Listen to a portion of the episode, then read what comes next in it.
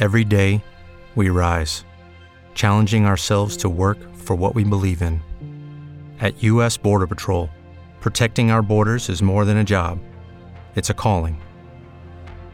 Agents answer the call, working together to keep our country and communities safe. If you're ready for a new mission, join U S Border Patrol and go beyond. Learn more at c b p dot gov slash careers. I am sick, my throat hurts, my body aches. This is all the intro you're getting. This is making Doug listen to podcasts, and this is our theme song. Doug's just a normal guy, still has his own, but he doesn't know why. Now the writing's on the wall. It's time he left the past, gonna listen to his first podcast. We know he's gonna have a ball. Interview celebrities, politics, and all comedy. We'll make him listen to it all. Now here's Doug. Ladies and gentlemen of the Potterverse, welcome back once again to Making Doug Listen to Podcasts, the show that's one part podcast review and one part long-form experiment where we force my brother-in-law to listen to podcasts and then force him to talk to us about them. I am joined, as always, by the two, what the press are calling, this is not me, the two sexiest men in podcasting. To my left, I've got Brandon. And to my right, I've got Doug. That is right. I'm I'm telling you right now, okay, the, I'm going to be honest right now. Uh, cards on the table.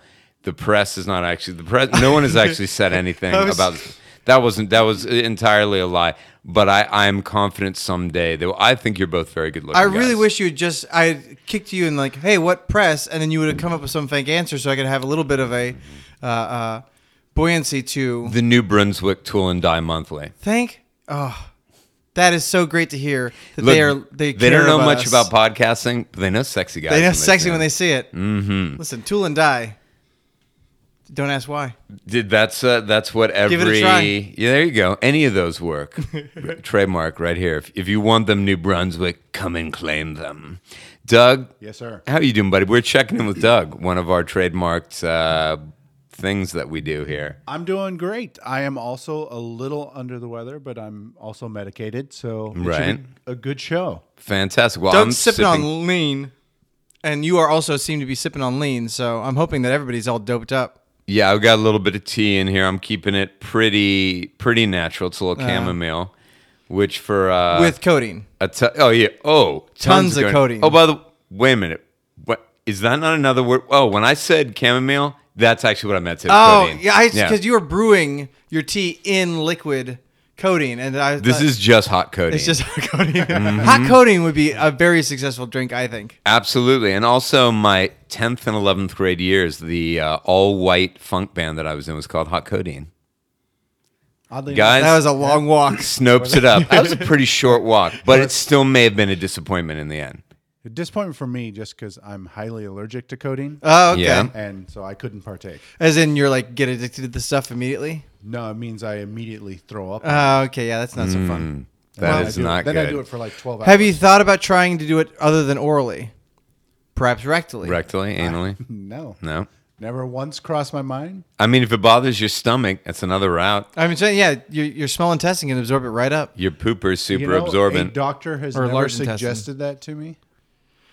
Listen, we're close enough to doctors, I think, for the purposes. Sure. Let's get some codeine. Well, Let's, large intestine, a colon. You're right there. Yeah. You're right at the the, we'll en- f- the end of the old line there. We'll flip Doug over. Mm. We'll get a funnel. Yeah. We'll pump him full of codeine. We'll see what happens. You know what I'm hearing in all this? Second video set. yeah. Yeah, it does sound silly for me not to take your guys' medical advice. Anyway, I've taken us way off track. You're right. When you know when you're dealing with Brandon and I, you'd be you're the one who looks dumb if you don't take our medical advice. That's true. Um, Doug, you said you had a very Doug story, a story that's very illustrative of who you are as Doug to tell us before we jump feet first into this week's podcast. The Joe Rogan Experience. Yes, indeed. Rogan. Well, I mean, it does actually play into our um, our normal questions to kick us off. Sure. So we can kick off. All right, Doug, I'm, will... I'm so glad you've prompted us into this. I'm going to tell you why. This is a new year. Uh-huh. And this is really exclusively because you've been such a good boy last year. Yes. We always ask you, did you have trouble finding the podcast? And did you listen to both episodes? And where did you listen to them? first two we're not asking you anymore. We are officially, oh. for twenty nineteen and likely forever, retiring those questions. Okay. And the third question, where do you listen to? Brendan, why are we retiring that one? Well, Doug, you seem to only listen to podcasts in two places. And so yeah. maybe if, if you ever listen to them outside of your workplace or right. in the yard doing yard work, right. then let us know. That's but true. If that's not the case, we're just going to breeze right past and assume mm. that that's the case. That does, I would say, sum up twenty eighteen. yeah. So then let me just say, hey, guys, I have a funny story to tell you. Love okay. to hear it. Let's hear it. Doug, before so, you tell the story, just a quick moment of silence because we are saying goodbye to uh, are, what is oh, yeah. a, a core tradition of the show. Real quick. Okay, that's good. Give us your story, Doug. So as I was... Uh, listening to the podcast for this week's episode, the Joe and, Rogan Experience, and you know, and, and John had said to me at one point, he said, "Hey, you know, uh, how far into the podcast are you?" And I said, "Oh, I haven't even started." And he looks at me and seriously got the big eyes and went, "What?" He's all. You now, know. Doug, you mentioned this was yesterday, right? Yeah. Oh, okay. I'm sorry. This was yesterday. yeah. yesterday. No, no, this was late last night. Okay. Right. and he, the deadline was quick was, approaching. Right. Mm-hmm. And he gave me the eyes like, "Oh crap!" And I'm like, "What?" And he's all, "You know, they're three hour episodes." Right. And I, and I, of course, I thought, "No, he's kidding." He's like, three hours." Yeah. He's, Doug giggled a little when I said, yeah. "I'm like, no, no, dude, I'm serious. You have six hours yeah. of listening by tomorrow night." Yeah.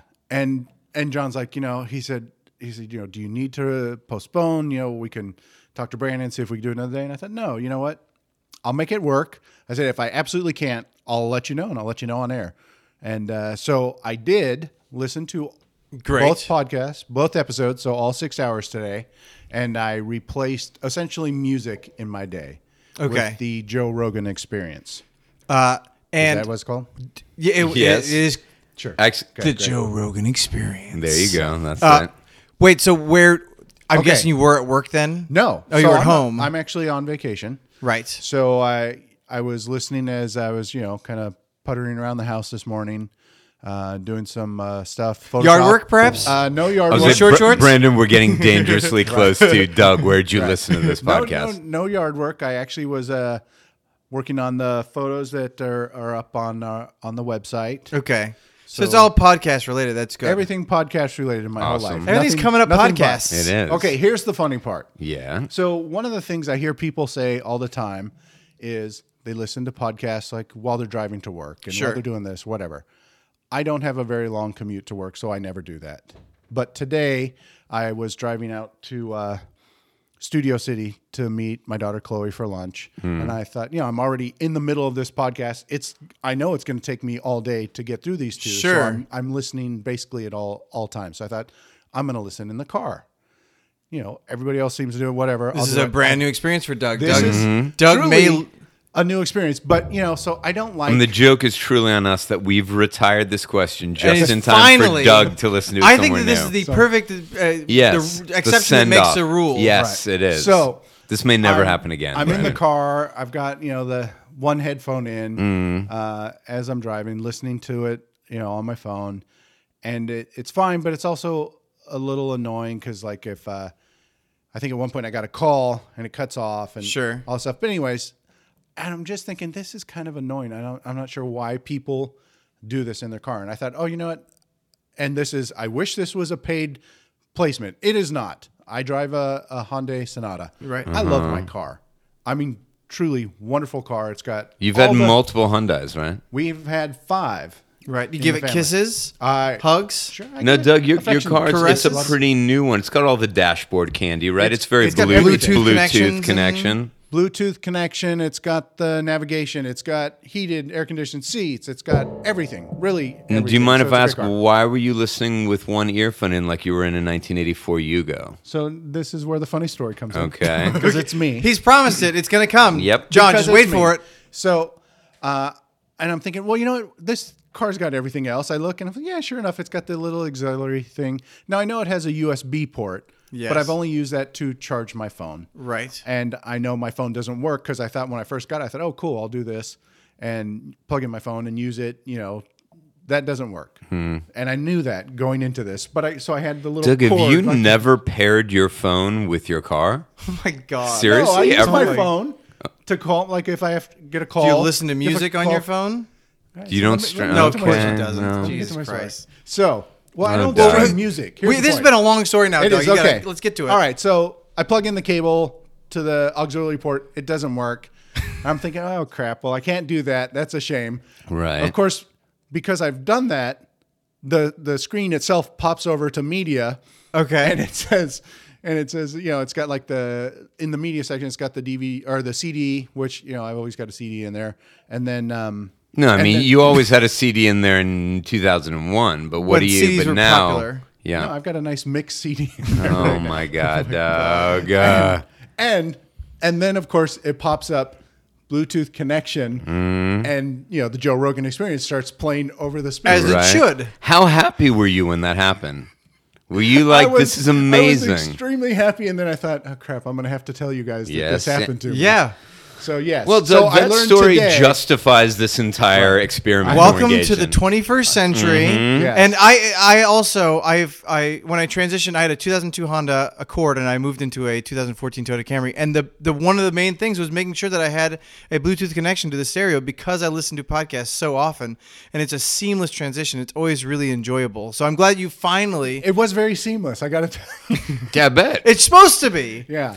Now, Brent, I have a question to you. If we had not started this process, uh, this weekly Forcing Doug to Listen podcast, do you think he would have ever discovered this about his phone in his car? I I am concerned mm-hmm. about all of the things that Doug doesn't realize. Doug, right. do you do know you think- what a seatbelt is? Do you yeah. think he's driving his car going, the windshield is so dirty right now, if there was only some way to clean it? If only there was, was some actually, way to see through this. This jackass in front of me does not know that the light is turned. If I had a sound that could get his Guys, attention. I don't understand. I keep having to buy a new car as soon as the gas runs out. Mm-hmm. Is there some way to put fuel in this vehicle? Yes. Luckily, it's not that bad. But I was wondering, like, on the technology side, because of, you know, my lack of use of technology. Sure. Right. Or at least updated. And Your Luddites. I, wonder, I truly wonder how many things could be improved in my life if I truly embrace like all the electronics and everything that, you know, is new. Even my phone, which is a new phone. Right. I'm wondering how many features it has that I, I do not know how to use or do not know what they are. I mean, I feel like you are the type of guy who just gets by on sticking to the routine and having, you know, you, you have your blinders on, but it's not a bad thing necessarily. You're not a person who's constantly seeking out new new ways to apply technology and gadgets, and it's worked for you. So I don't I don't right. think you have to worry too much about it. Like, you seem to be, you know, happy and successful and free in all the ways that maybe John and I are not, because we are tethered to our devices. Sure. Yeah.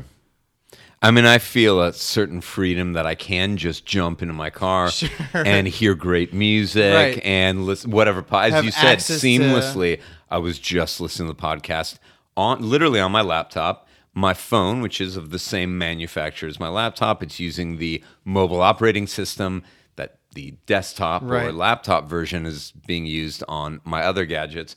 And I hop out there and it just picks up from where I left off. I feel like I have more free time because I'm not struggling with yeah. a single earpiece in well, my ear. And then technology has so much of technology is about convenience and right. effic- efficiency. And mm. so it's possible that you'd have a lot more convenience in your life. Not necessarily that your life would be better, but yeah. it'd be more convenient. Uh, yeah, absolutely. And that's kind of what I was thinking today. But the also right. there's also the frustration when things don't work, like the auxiliary cord. You know, I know that I've been frustrated because some device that's supposed to work the way that it's supposed to doesn't. And that can be even more taxing than if it just worked. Absolutely. Yeah. Yeah. Well, let's transition to a podcast that is hosted by a man who's embraced, in some ways, has some Luddite views. It's a man who bow hunts and churns his own butter.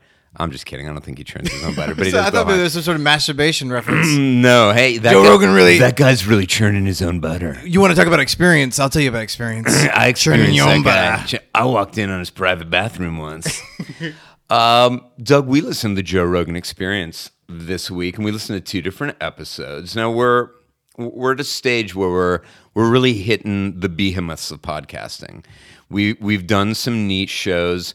And now we're into the biggies. We just did This American Life, and there's no way, if there were was a single podcast that we could say is simply too big to ignore, it'd probably be the Joe Rogan Experience. And we'll okay. we'll get into why that is and what this guy's numbers currently look like, in case there's anyone hearing my voice who is not familiar with the Joe Rogan Experience. I'm sure that's not the case because we told everyone and you to listen to these two episodes. So they right. should at least be familiar with episodes nine ninety-three with Ben Shapiro and episode ten twenty-one. That's one thousand twenty-one. This dude puts out a lot of content with Russell Brand. Humor us, John. Pretend that they didn't actually spend five hours listening to the Joe Rogan Experience and tell them about the show. Absolutely. So Joe Rogan is, you know, he's many different things. It's a guy that very possibly everyone that's familiar with him might be familiar with him for a different reason, because he was a stand-up comedian and he was an actor and he was a game show host. And he is the color commentator for U F C. There's a lot of folks about which you can say the first three. That fourth one is a little unusual. I mean, it's probably been a decade since he hasn't been color commentator on a U F C I, M M A. I want to say he was in, there within the first fifty matches. He might have been, U F C. yeah. yeah. I mean, he was incredibly early on brought Absolutely. in. He's been doing Because he's been forever. doing martial arts Him since he was fifteen years old. Shirt. Yeah, right. He's a lifelong martial arts practitioner, and so Absolutely. he sort of was a natural fit for... And he's won like national titles right. and state titles in taekwondo and kickboxing. So he's this guy that's done all these different things. And he got into podcasting pretty early as well. December third, two thousand nine was the first show. Um, and it's always been what it is now, which is a really long-form interview show. It's a little bit like W T F with Marc Maron, but it's even more long-form. Um, and he deep dives in with these people in a way that if, you know, you see them as a guest on a T V show or on a panel, you're just not going to have that kind of in-depth conversation. The two episodes that we had you listen to were actually both from twenty seventeen. We just thought they'd be two interesting characters who might also um, each represent a very different worldview. And I don't know, maybe you'll tell us you thought they were a little bit similar. Um, before we dive in, I am going to ask you one tradition that remains, because, Doug, without tradition, it, we, it would be chaos. Uh, which did you listen to first? One was from August second of twenty seventeen. That was the Ben Shapiro. And then the Russell Brand was October fifth. Here's the amazing thing. That is what? Eight weeks apart? Right. They're twenty-eight episodes apart. Yeah. Eight weeks, twenty-eight fucking episodes. He sometimes will release two episodes in a day. Sure. Because so he also does a lot of content. Because he still does an M M A podcast as well as doing the Joe Rogan Experience, and they he's, just come out in the same stream. Exactly. So, yeah, and so he's he's just yeah. got a lot of content. He likes to talk. He does indeed. Uh, Doug, yes. which one did you? Uh, I listened listen to, to first? Ben Shapiro first. Okay, so. so you went in chronological order in this yes. case, nine ninety-three, um, which again, I mean, we know Joe Rogan, even if he's putting out a ton of content every week. You're at almost a thousand episodes by that point. This dude's been doing this for a long, long time. What did you think before we even get to the huge amount of content that was provided by his guests, the the thoughts and worldview of a Ben Shapiro? What did you think of the format? How familiar were you with Joe Rogan from any of his other projects before this? Uh, so very familiar with Joe Rogan, uh, not familiar with the podcast at all.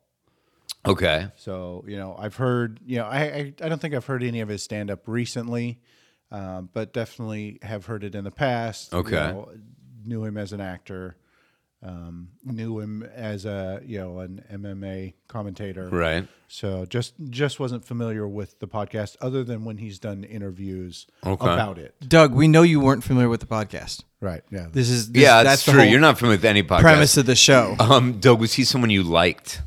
Where you're like, I know of Joe Rogan and I like him. Like, oh, cool, I get to listen to a Joe Rogan podcast. Or yeah, is I someone think you're he's, neutral on? You know, I don't know that. I guess I like him. You know, I mean, I've enjoyed the interviews that I've heard with him. You know, I think he's uh, he's interesting, and so you know, I was definitely expecting the podcast to be interesting. Right. Um, you know, I think that's kind of dictated by who your guests are and what what they're talking about. Sure. So. Um, you know, there was there was the things that I don't like, but it was funny because in this case, like, the, there was about a ten minute intro that was basically just who all the sponsors were. Oh, he does one and, commercial after another after another. Right. He does not break for them. Yeah, he, he just and, front loads fucking all of them, and then at the end, there's a ton of them. Yeah. yeah. So but, actually, I want to jump in here because one of the things I was looking up, which is pretty interesting, is the mm-hmm. way that they sell ads. Is there's pre roll, mid roll, and post roll, mm-hmm. and it's usually you get most the most money for a pre-roll ad. And so I'm thinking that maybe he sure preloads all those because it's like... He's optimizing his income. Yeah, because it's like a...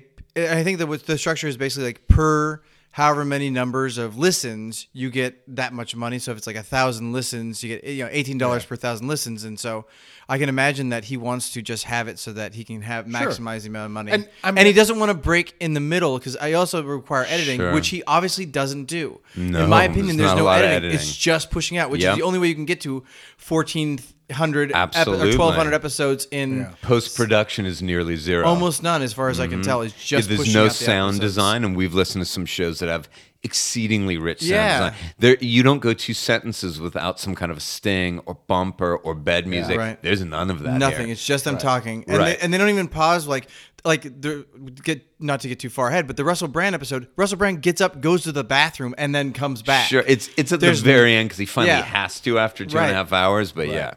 But and that was truly the only break in that. So in that six-hour, you know, experience for me, there that was the only break. And uh, even at that time, he kept re- recording. He did, right? Yeah. Was talking to his sound engineer about mm-hmm. some stuff, or his producer, whoever it was. I was going to look up some info for him, right? Um, but what I was going to say is, you know, it's a three-hour podcast, so the payoff of one, it being free because I listened to it on his website, um, and that was like the. I guess the quickest and easiest way. It popped right up and I thought, yeah, I can just listen to it here. And that's what I did. So it doesn't bother me that there were ten minutes of advertising because somebody's got to pay the bills. Sure. And he's obviously, you know, trying to and also can, make money. Since so. It's all the beginning, you can just kind of fast forward past it. And when you yeah, hear the you get, guest's voice, you go, okay, we're done. Right. So yeah, it's, you know, it wasn't something that bothered me. Whereas on other podcasts, the preamble isn't so much about the the advertising and, and making sure the lights are on. It's sure. just it's just rambling nonsense. That, right, like a Marc Maron style. This is what happened right. in my week. This is who I'm dating. This is the town that I was just in to do two nights right. of stand-up. I didn't realize that I could use the Bluetooth on my car stereo to listen to a podcast. Right, I mean quality, you know, yeah. personal stories like right. that. Not just right. rambling incoherence. You no. know? No, as long really as it ties focused. Into the podcast. Yeah, exactly. It's all good. Oh, Brandon, if we could only get paid during those first few minutes of the show, we wouldn't have to listen to Doug talk. Oh, that, that. yeah, we could roll our ads while Doug was talking. Oh, that's Absolutely. What we should Yeah, we do. Could tell Doug, go, right? yeah, yeah, just tell us, oh, no, that story's great, keep going. And then just roll ads. And then we just over. Come Monday, in on listening? The punchline mm-hmm. of Doug's story. Absolutely. Yeah. Oh, someday, guys. One day. Someday. Um, Brandon, what about you? I know you obviously know knew Joe Rogan well, and I know, or I suspect you were aware of the massive popular, like the chart-topping popularity of this podcast, but had you listened to a lot of it? So no, this is actually the first time I've ever listened to the Joe Rogan Experience. Okay. And of course, yeah, huge M M A fan, huge U F C fan, loved News Radio, which Joe Rogan was on. I watched, I didn't watch a lot of Fear Factor, but I also knew that Joe Rogan was the kind of guy who was very curious. He's a guy who likes to explore things. I right. knew that he ton- takes a ton of drugs. I watched a bunch of his stand-ups, and he covers what he covers in his stand-up is very similar to what he talks about with his guests, it seemed. And so I kind of knew what I was in for to a degree. And I was the one who picked Ben Shapiro because I know that Ben Shapiro is a political figure, and but I also didn't know what Joe Rogan's uh, political beliefs were. Well, he's a political commentary figure. He himself is not a political figure. Yeah, yes, exactly. Yes, yeah, yeah. He's I mean, like he, a, he's, like he's a, never held an office. So he's right. He's like a Rush Limbaugh or a... Sure, sure. Yeah, exactly. Uh, Rachel Maddow is another person yep, who comes to mind. A person definitely. Who just talks about political Right. He's ideology. An observer and commentator and, on yeah. politics. Um, and so I knew that Joe Rogan would...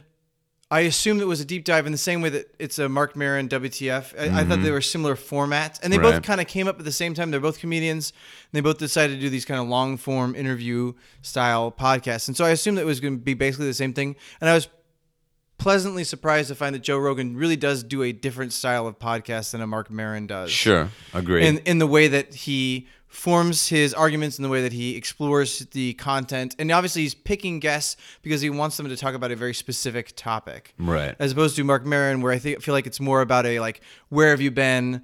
What are the experiences you've had in your lives? As opposed to Ben Shapiro, it's not like Ben Shapiro, tell me about your from birth to death. Right. Where'd you well, go to school? Right. When did you get your star? When's stuff. The first time you spoke on? Did you always know you wanted to talk about? Right. Which is... probably very close to the interview you'd get with a Marc Maron. That's right. What he does. And also Marc Maron tends to, other than the Obama interview, really focus on celebrities, people right. who are particularly comedians, and you know, people who are are there to entertain. He's much less likely to have a neurophysicist or right. an astrophysicist or right. a physicist. Unless it's Neil deGrasse Tyson and he's looking for somebody who's a celebrity. Right. Also problematic celebrity now at this point, but you know, given enough celebrity time. Celebrity nonetheless. Sure. Uh, what did you think of Joe? Who, did, did you have an experience with Joe Rogan, John? Yeah, I mean, I every like I said, every U F C I've seen since the first U F Cs right. that I saw, like in the mid nineties, yes. But did you feel like that gave you some insight into who Joe Rogan was? Um, you know, that's a good question. If it was just his color commentary in the U F C, other than his really excellent knowledge of at least the the core martial arts that make up M M A. Right. Um, I wouldn't have that great an idea, but over the last few years, particularly twenty seventeen, which like was such a tough year that I found myself really more than I ever have, and certainly more than I have since, looking up stuff that was about um, self-betterment. And okay. yeah, I was really focused even more journey. Than I normally am, right, on self-improvement right. and seeing the world differently and thinking meditative techniques and things that... Did it work? Yes, hugely. Oh, I'm uh, an incredibly enlightened person right oh, now. That's excellent. Mm-hmm. You guys can't tell, but I'm floating an inch off my chair. Yeah, it is quite actually unnerving. I yes, really wish you'd it's stop. Creep- oh, I'm doing it because it's freaking you guys I don't like the it. Hell out. I don't like it. Um, and because of that... You gotta. You know what it is? It's because your balls dangle. And I don't right. like seeing them just hang down so, so it's, low. It's not that I'm just an inch off my chair, but that it's I'm pantsless an inch yeah, off my I chair. Yeah, I mean... Because it's an audio medium, I thought maybe I'd Brent, save that for myself. Now that I'm but... getting that feedback, it probably should be one or the other. And you're right, and I apologize. Um, because YouTube will be like, you liked this, check this out. And I think because, again, he is a guy that you will hear talking about Jungian psychology or right. Campbellian archetypes. Bits, little bits of his podcast, because they're now video recorded as well. He's just right. all over media.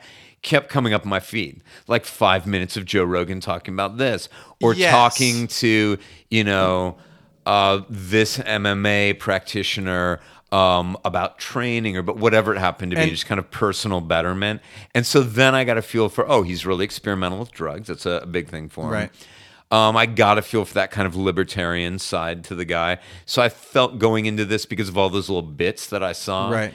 And I was like you, I'd never actually listened to a full episode. And that was one of the things that they say that I did actually, I have every so often some YouTube clip will come where he's talking, he's talking about SoundCloud rappers or he's talking to right. somebody about Weirdly something. Weirdly enough, I saw one where he was talking and about Takeshi sixteen. There'll be like five or ten minute long clips. And I don't know if right. you've seen these, Doug. I have not. Okay. But yeah, he, every once in a while he'll show up on YouTube because something, something he talked about will be cut down into small pieces sure. and then disseminated to the internets.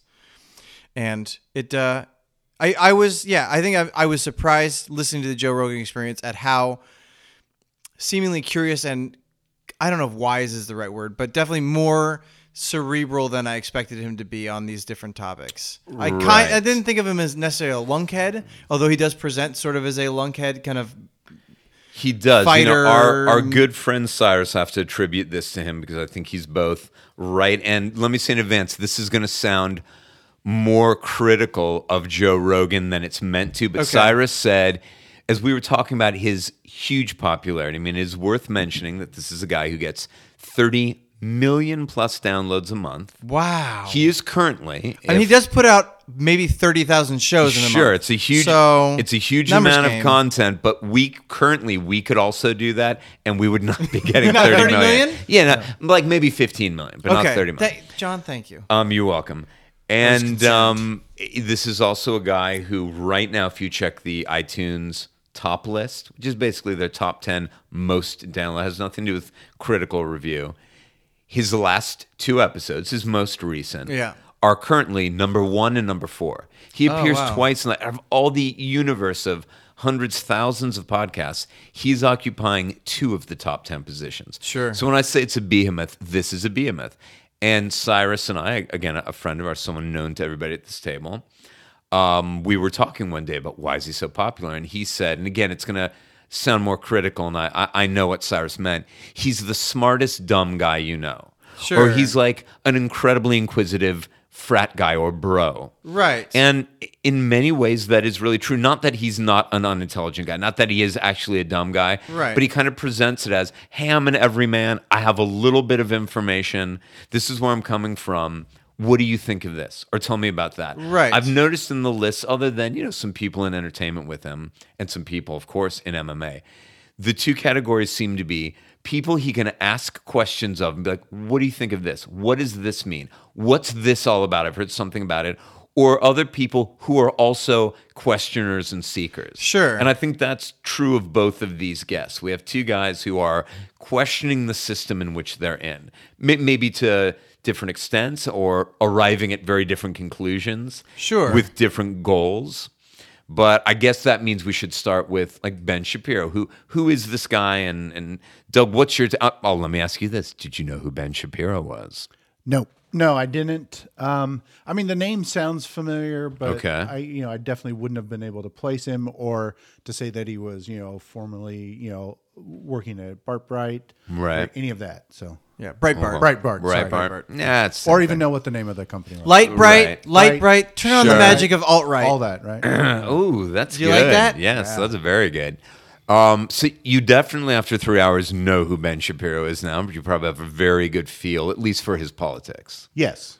Yeah, absolutely. Okay. I mean, what did you think of their conversation? What did you think of Joe Rogan with this specific individual? What did you think of him as an interviewer? You know, we've had a few now. We've had the yeah. Marc Marons. So I thought, you know, and as you just said, you know, a little bit ago, that, you know, a very similar style of podcast, you know, a long, long form interview. Mm-hmm. Um, and as you guys know, and as our listeners know, I had a lot of issues with Marc Maron as an, as a host, right. And his lack of direction and, uh, the way, you know, with him, I felt like he was really just kind of, uh, walked over by his guests. They, they talked about what they wanted to talk about. Right. Whereas with, uh, with Joe Rogan, although I think the, the same is true that they talked about what they wanted to talk about, but there was a structure and there was a direction. And I think uh, Joe also was voicing his own opinion, not just, you know, mimicking their opinion. Okay. And also, you know, one of those things, like it happens on our show, it happens on all shows, where you get off on a tangent.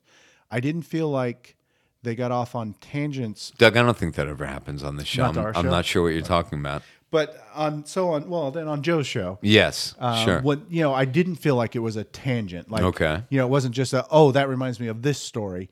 It was this this fact. You know, whatever we're talking about initially. You know, you know, say we're talking about Trump. It brings up another story. It's a tangent story, but it's also a related story, and it's and it's discussed just as equally as opposed to here. Let me just tell you a quick story. Right. That you know. Kind of relates to it, and that's great because if- no, he definitely stays on top. I mean, he goes for three hours, but he stays on topic, which is quite admirable because that's right. a hell of a lot of talking to not get off on substantial tangents. Yeah, it, it does seem like, uh, and it was surprising to me because he is very aggressive and combative when it comes to not letting his guests dictate where the episode is going. Right. It seems like he's very clearly that he's the one who's engaged. He's listening. He's engaged because I can't. I have to assume. Unless his whole life is just doing the podcast, he's not prepping for these interviews or not spending like I think you're right. ten yeah. or twelve hours planning out questions. Oh, I don't definitely. ever see him referencing notes. No. When I ever, if I ever watch a video feed, it's usually him just talking, but it, it seems like he's really good at listening. Right. And I feel like he's the kind of guy who has a pretty decent depth of knowledge about most of the things that are happening with the guests that he's inviting on so that it's not like he... Although I did listen to one where it was he was talking to an astrophysicist and he spoke almost none. He was really he'd ask really small questions and then let the astrophysicist just tell him things, as opposed to the Ben Shapiro episode where he was talking with him. It was a real conversation the entire time. Right. And it seemed like they both had similar levels of understanding of the things that they were discussing. Right. I would also argue that if you were going to discuss the nature of string theory, it takes a really substantial applica- education. Right. And a huge amount of training to even have a meaningful conceptual idea of what string theory is. Right. But if someone's going, I mean, it's so ridiculous that they want a, you know, separate bathroom for transgender people or that transgender people can use your bathroom, it doesn't take any training to have an opinion no, on that. That's a lot much more of a grounded subject. It was a... And it's just one of those things, everyone has an immediate opinion on it. Right. I mean, if I said, well, Doug, what's your opinion on string theory? But I, yeah. I don't have an opinion on it, right? I mean, but, hold on. Let's, Doug, sorry. What is your opinion sorry. on string You're theory? You're right. That, that was a big assumption on my part, and that's you? wrong, Brandon. Right. Um, Do you like strings? String like cheese? Them. Yes. I, Silly string? Yes. It's yes, flammable. Be careful. Very flammable. Yes. It is. That, hey, that's what's fun about you it. Know, that is what's fun about it. Oddly enough, I equate string theory to silly string. There you go. Boom. Okay. Problem solved. It was, there we go. Sir Roger Penrose was the episode where it was the... And this is a guy who was like shoulders to shoulder with Hawking's. Yeah. And so this is a guy who was, you know, head and shoulders above any... like. Sure. It was it was an incredible episode. That was the episode that I, I kind of wish that we had listened to, although it would be, wouldn't be very representative of the Joe Rogan podcast in, right. as, in total. Okay. But uh, because I th- I think that it does seem like Joe Rogan really just wants to talk to people. I think and you're right. I think right, that's yeah. why he has these episodes, why he yeah. has so many, because he really likes just having people come over and talk to him for hours, which is kind of insane. How many people in our lives do we just go like, hey, let's, unless you have a significant other and you're living in that place, but even then, sure. like, I don't know if Maria and I sit, we have long talks, but I don't know if we have topic talks about one topic for three or four hours at a time. Right. But per then again, day. You guys have known each other for years exactly. at this point. So this is like his window to go, right, I got three hours with you. We're going to talk about all these things. Now, I have a question for both of you. Because we're talking about different interview styles, we're talking about an interview taking the reins and directing it. Um, someone who's not on topic enough for Doug with Marc Maron. Right. Someone who keeps it on topic. This is my question. During the interview with Russell Brand, do you feel at any point Joe Rogan challenged his guest? I don't mean to a fight, but I mean asked a challenging question or challenged him on them on a view. So, yes. There was, and actually, so I am a person who is... in recovery from alcohol. I don't drink. Right. And one of the things that was really got the hair on my back, the on the back of my neck. I, I up, thought it might. That's why I wanted to ask you about when it. When he says to Russell Brand, "Oh, you couldn't be a junkie again. Oh, do, take D M T. Don't worry about drugs. You're not gonna. You're not gonna take drugs anymore." Right. And I was like, Joe, you're talking out your fucking ass. You don't know what the fuck you're talking about. Right. And that made me a little a little crazy. But I also think that Joe was. For the purposes, because they talk so much about D M T and because Joe is such a proponent of uh, specifically hallucinogenic and, and transitory experience type mm-hmm. drugs, right? That he was trying to push drugs that Russell he sees Brand. As pathways to personal growth, and exactly, yeah. rather than just shooting up, just heroin. Partying, yeah, yeah, or deadening yourself and, or getting hyper. And it was funny is I went on the subreddit and I was looked up the Russell Brand episode, and a lot of people also.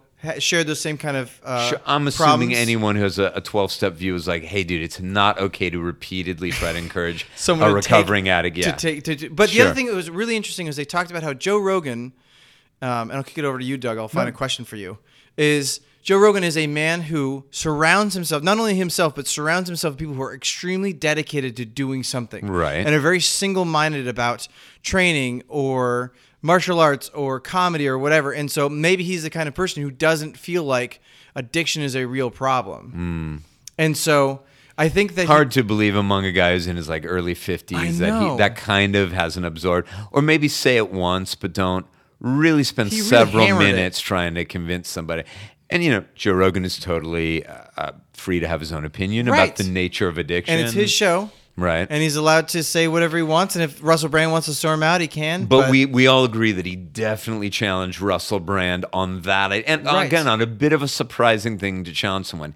Do either you feel, on any topic, he challenged Ben Shapiro? I was going to ask Doug if you felt like... Because um, I don't know your politics, Doug. And I don't want to get too much into the politics of the episode. And, and well, we don't even format, have to know your politics, either of yours, to say, was there a time or a topic or an idea on which he challenged Ben Shapiro and really pushed back against Not really. Him? I don't. Well, I, don't I would that, agree with that. Yeah, I don't think he necessarily pushed back on him. I think he had some differing you know, opinions about transgender, but I also don't think it was necessarily that far off from, from Ben Shapiro. I, I would so. agree with that. I wouldn't say they were particularly far off. Maybe yeah. uh, some very, very mild semantic issues, but... Well, I mean, it seemed like mm. Ben was really hard on calling uh, men men and women women. Sure. And Joe is a lot more of a like... I agree with you, but I'm not going to go right. to the level of, of that well, kind of behavior. I think, I think also he wants right. to just avoid the the trolling that he would yeah. get. And sure. so you know, you're going to well, get a big cohort of people pushing back very hard if you said that. Right. Yeah. I mean, I think, you know, I think what Joe really wanted to get across, and I think he did get it across, on the the physical nature of a man and a woman and the difference between that and the mental nature. So sure. if you think you're, you know, a woman, it's great to think that, but physically, you know, he's talking about a man, you know, in his thirties transitioning to a woman and then becoming an M M A fighter. He's got an advantage that right. physically, sure. you know... I mean, part of that story, you know, was like, and can you believe this guy transitioned his woman and now he's competing? Well, he was competing till they found out that right. he was a biological man, and then it ended, and this person had to stop doing that. Right. And um, it so was it's that, not one of those things where it's like, here we go. Now the U F C is okay with it. But the other thing I think that's interesting is that mm. this is actually Russell Brand's second time on the Joe Rogan yes, Experience. Correct. And so I think that maybe there's a level of familiarity that he has with Russell sure, Brand that he be. wouldn't have with Ben Shapiro. Maybe. Um, or or that he feels more comfortable challenging Russell Brand's ideas as opposed to challenging Ben Shapiro's ideas. I think so. I mean, it may be that he his ideas are more aligned with Ben Shapiro's. I mean, it may be a wish so. to avoid, you know, pushback. It may be a belief that a very large chunk of his listeners are more right-leaning as opposed to left. All of these are possible. We'll never know, but it's about recognizing that, going, okay, right. what is the nature of, at least from the episodes we listened to, we were exposed to, the nature of his approach as an interviewer. Right. And I, I thought that interview could have used a little bit of pushing back, over three hours at least. Let me read yeah. you this real quick thing. Is from. Sure. I wish we could play a clip. We can't because it was from a Reddit A M A with okay. Joe Rogan. Mm-hmm. And he wrote... Um, Oftentimes, whether, whether I'm talking to someone who is skeptical, like Cara, a lady that he had on the show, or someone right. who is almost certainly out to lunch, like Melissa Etheridge, what I'm trying to do is get them to expand on their beliefs as far as they're willing to take it. This can often get people thinking that I believe what they believe or disbelieve what they're skeptical of. Most of the time, though, I'm just trying to get in their head. I try not to believe anything. And so I thought that was kind of an interesting take on Joe Rogan's perspective when he's doing these interviews. Right. Is that he's not... he's I think with Russell Brand, he pushed back on some stuff, but on a lot of the stuff he agreed with Russell. Oh, I, with Russell absolutely. On, I mean, it's hard to disagree. If Russell Brand's like, you know, I think we should really incentivize loving one another and working right. together. It would be hard to push back too hard on that. Although, I mean, I guess someone could. The money stuff. That yes. was the thing that was most interesting to me. Is Russell Brand kind of came in and was like, fuck money, fuck ownership. We should live in a society where love and freedom and, mm-hmm. and pushing everyone forward. I'm not sure if he actually said that. Well, but it, I wish we could play a clip. It's so long. Sure, well, there's a lot. We will definitely play some clips, particularly when they were talking about um, like Conor McGregor and right. they were saying what a hero. I also thought the part like endlessly about Conor McGregor being an absolute hero. And here I'm like, you know, I remember summer of twenty seventeen and the kind of world promotional tour they went on city yeah. after city to promote a fight that I, I also didn't think Conor McGregor's performance in that fight was as good as Joe Rogan did. And that the Mayweather fight you're talking about specifically. Correct, yeah, correct. Yeah. And I'm picturing a guy like we're like he is a hero here, and I think about all the um, figures in my lifetime and in maybe a generation or two before my life that I think of as heroes, and then I picture Conor McGregor standing in front of Floyd Mayweather going, "You're a fucking little bitch, you little bitch. You're not fucking it," and I think. Well, I don't know if hero is the word I use, but bigger than life character, no doubt about it. A, a guy that's made a massive splash in M M A and, and had some amazing performances. Absolutely. A guy who's commodified himself totally effectively. Definitely. Hero, I would I thought question. They said hero to the Irish, to the, the Irish fans. They did, but they say... Again and again and again and again and again. Hero, hero, hero, right. hero. And I mean, sh- sh- certainly, I mean, is the guy who has really been iconic for Ireland, and right. particularly a nation that loves pugilism as much as right. they do, and to have such a big character in M M A. Well, and they were talking about Manny Pacquiao to the Philippines. Absolutely. I don't know if you're a Manny sure. Pacquiao fan. We know we've talked about your Philippine history. Yeah, I'm, you know, a fan of his boxing, not necessarily a fan of him as a individual and his beliefs. Right. But do you remember when they talked about it on the podcast? I mean, yeah, absolutely. How, how did you feel about them talking about all these? Like, do you like people, when they talk about cultural events that are happening in time? Do you feel like it dates the podcast? Uh, no, I didn't feel like it dated it. I think it's interesting. I always think it's interesting to get people's perspective on, you know, big cultural events because we all are witness to them. So it gives you a little insight into, you know, their their thinking. Oh, sure. Um, kind of a universal event that they can talk on. Yeah. That we you know, kind of, yeah, I think it gives you some sort of uh, placement as far as where you align to them and where you don't. So sure. In that regard, it's always, I think, interesting to know who you're listening to. How do you feel like you aligned to the to Joe Rogan and the guests? Um, you know, probably in this case, uh, probably pretty well aligned. I mean, obviously not on all points of view. I think one of I mean, the, like, were they asking interesting yeah. questions, like things that you wanted to know about? Yeah, I think so. As far as, you know, I thought, I actually thought the Ben Shapiro uh, episode was a little more interesting, which for me is a little unusual just because I'm, you know, I'm not, like we've discussed before, you know, kind of apolitical. The political stuff, you know, kind of, I don't tune it out per se because I, I want to, to be aware, but three hours of it would be a lot for me. And yet, you know, I found it engaging. Well, Ben um, Shapiro is sort of a, I mean, he is an entertainer. Oh, definitely. So, that's why I was saying, yeah, not a political figure, definitely an entertainer. He talks right. about the fact that um, he kind of loves, if not trolling, you know, really pissing people off right. and really aggravating. I'm sure he also thinks of that as um, destroying inaccurate views and challenging views that are kind of held by a, a large cohort of people, even though he thinks they're wrong. So it's his job to go in and challenge them. Right. He's definitely someone... I, I assume who really believes his kind of right-leaning politics and and believes that's a, the better route for the country, so wants to see that enacted, and he's out there championing it all the time. He's also commodified himself. I mean, he's the Ben Shapiro show. Right, you know? And he does three-hour-long episodes of his own show as right, well. I mean, right, he, does, he yeah. has a lot of content, and I think he puts it out daily. Yeah. I thought just one of the things I th- I found just a little humorous was that during the Russell Brand episode, he was there to promote a book, yeah. which it, I really got the sense that Joe Rogan did not want him to promote. I mean, Joe Rogan was not helping him promote it. I'll give oh, you that. Question. Yeah, was, Russell Brand really had to keep saying, well, my book, you know, if you read my, and I think my book really allows people to free themselves of X, Y, and Z and help them live a more fulfilled life. And Joe Rogan finally kind of called him on it at the end. I was thinking, well... you haven't helped him too much, but I got to say, in most interviews, they don't. They'll kind of start with, he's got a, a great new book out. They'll sometimes throw a, you know, I read your book and I really liked the part about, and that's about it, you know. Yeah. And in three hours, that's probably all Joe Rogan was going to do.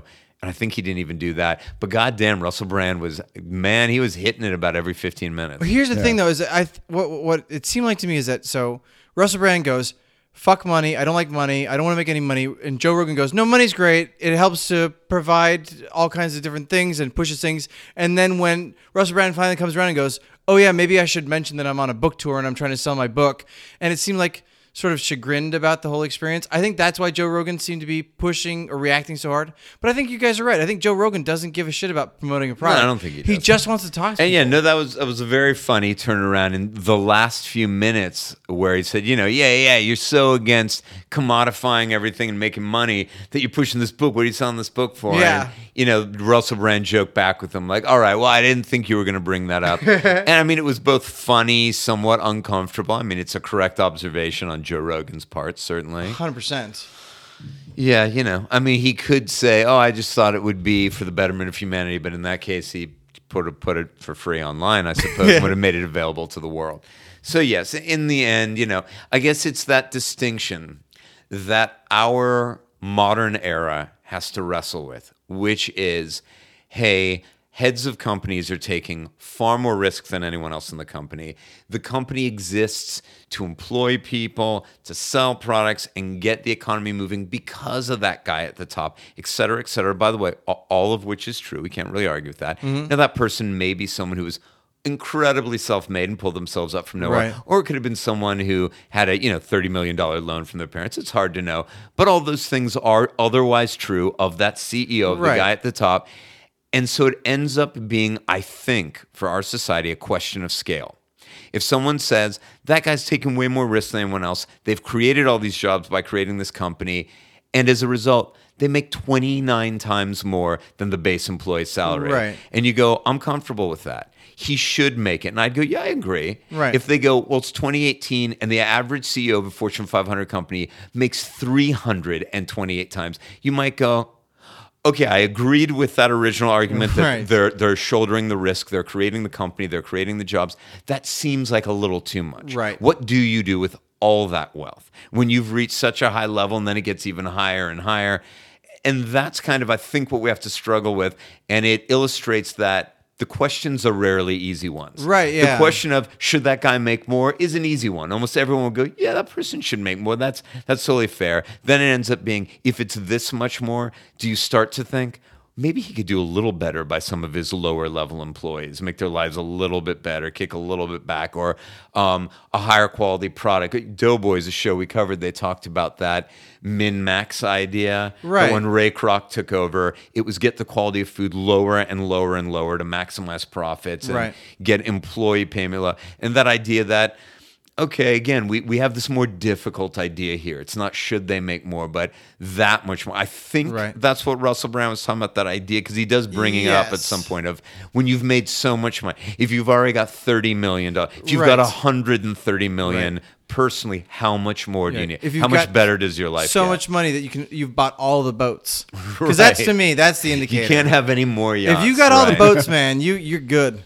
And I think call it a day. Those are the tough questions. Definitely during the, uh, to be fair, I mean, both sides, Russell Brand episode and the Ben Shapiro, I heard a lot of those ideas where it was the very easy question with the very easy answer. And, right. so, and I kept, as a listener, going, well, that's that's actually not where we sit as a society, because if that was the question, the answer, you're right, is an easy one. And that's the thing that I thought was that um, Joe Rogan, because he wants to keep things moving, because he doesn't want to stop, because that the truth of the matter is, if you get too deep into something, you get entrenched, and right. then you just talk the same points over and over and over again. And it seemed like he always wanted to, and I don't know if you felt this way, Doug, but like when I was listening to, when we listened to the Jonathan Van Ness, like Jonathan Van Ness Getting Curious, do you remember that? Yes, of course. It's like the shallowest version of the of this kind of interview podcast, or like I want to find out information, and Joe Rogan goes a little bit deeper, but he still doesn't go like, he's not, I don't know if he's going to bring on an, an economist and talk about the effects of supply side change, you know, and, and think about the equations that are involved. Because also the thing is that Russell Brand talked about him being a libertarian. Right. And I also think that Joe Rogan likes probably likes having a soapbox. Right. He's the kind of guy who likes telling his opinion Absolutely. to other people and having this big microphone to do it. I'd argue that the three of us do as well. That's why we're here, or we'd be having the same exact conversation off mic. I'm doing know? this for the good of the people. Absolutely. I want people to know they can listen to a scant hour and a half to figure out how good a podcast is. Sure. I mean, a super tight, efficient hour and a half. Incredibly I'm, tight. I'm doing this actually just to push my book, guys. yeah. Oh, what's the name of your book? Um, it's Cooking for Want. it's it's called, uh, it's a book on sad culinary technique. Microwave mm-hmm. cooking. No, it's just. For one on a Friday night. It's foods that you can eat off a napkin, standing in your kitchen over the sink in your underwear. How's it selling? Uh, but um, surprise. You know what? Don't push the book. Surprisingly, like, please don't push um, the book. Brandon, uh, I'm not. Oh, good, Doug. Um, Brandon, I'm not selling this book for money. I find that offensive. What are you selling it for? Love. Oh, that's so sweet. Oh, you like so? Oh, Brandon, so I can make cooking for two. Oh, that's so sweet. Um, so I think in but we talked about this that. Oddly, because they're exceedingly different people, we saw some real parallels between surprising Jonathan Van Ness and Joe Rogan. That they're both like, tell me about this. I heard about that. There were moments where Joe Rogan somewhat was bewildering Ben Shapiro with his questions. Like, well, like this, where he was rattling off different people that he wanted to know if Ben Shapiro thought had had people killed. But do you so, think it's ever happened in the United States or just in Russia? Like political assassinations? Yes. Uh, I can't name a specific example of where it has. I think that that's... Are you open to the possibility? I'm open to the, I mean, if someone shows like me Lyndon evidence... Like Lyndon Johnson. You think uh, Lyndon Johnson could whack think, somebody? Uh, I don't think Lyndon Johnson whacked anybody. What about Kennedy? Uh, I don't think that Kennedy whacked anybody. What about Hillary? Uh, I don't think Hillary whacked anybody. If I had a, if I had my last thousand bucks, I'd be super tempted to bet on black. I also noticed, and this was true of a lot of things in that episode, all Democrats in that list. Yes. Uh, mainly because Republicans never do anything evil. Absolutely. According to Ben Shapiro. Yes. Now, I, I found a few different kind of one-sided things like that. I didn't count, but I'm just going to put a rough number on this. As they talked about, justifiably so, the left-leaning media, right-leaning media, that we know that you're going to get this kind of information right. from this news, as opposed to just pure neutral journalistic. And they talked, you know, they it was a lot of what Ben Shapiro does, which is these ideas are so stupid, and these people have stopped thinking, and these people are kind of sheep. I'd say C N N was referenced. It couldn't have been fewer than seventy or eighty times. The letter so C N N times. And Fox News was referenced zero times. If you're going to talk oh, about utter nonsense and bullshit, you can absolutely throw stones at M S N B C and C N N. You have to save about half your stones for Fox. Right. I mean, you know, just to be fair. If and, and that is Ben Shapiro's thing. It's like, hey, man, I'll criticize both sides. I'll criticize the right, right. as well. I didn't feel that was lived as much during the three hours as, as he claims to live that. I'm curious to know what kind of ties he has to Fox. Right. Because, I mean, maybe it's one of those, I'm not going to bite that hand that feeds. Maybe maybe he's paid uh, well to my be gut a feeling was that's just that he he, he sees less fault there. Or he drank he the, the bathwater so strong, like Kool-Aid rather. Yeah, I think so. And I, I do, you know, that's where, and that's totally fine. That's where his politics lay. Right. As we said, he's an entertainer. He's not a political he totally figure. Totally, he's an entertainer. But part of his shtick is the kind of, I'm a fair and balanced dude. Right. I, I am. I call him like I see him. I call him like I see him. Right. And there are guys out there who say that and really do, like guys who are far more um, Doug, liberal leaning. For example. Doug calls it like he sees him, no doubt about it. We've always said that. He's a man who one, shoots one of both our nation's, barrels of truth. Absolutely. He'll shoot him right in your fucking face. He'll shoot him into your face like Dick Cheney and make you apologize for it. Yeah. Um, so I thought that was kind of some, that's one of the reasons I said, did you hear him challenge him once? Because there were lots of things where they could have just on purely factual basis been a little pushback. Right. And again, save a few of those, a few of your stones for Fox News. We're going to talk about, right. I mean, really pandering, ridiculous, fear-mongering news.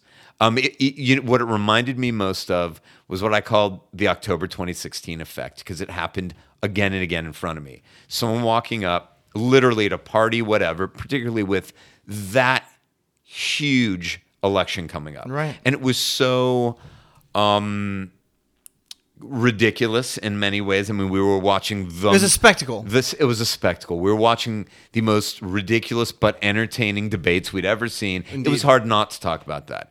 And people would come up to me, and it would play out the exact same way every time, which is, oh, man, you know, there's just, we don't have any good candidates. Two people. I don't like either of them. I don't like either of them. Right. And I go, yeah, I, I totally hear you on that.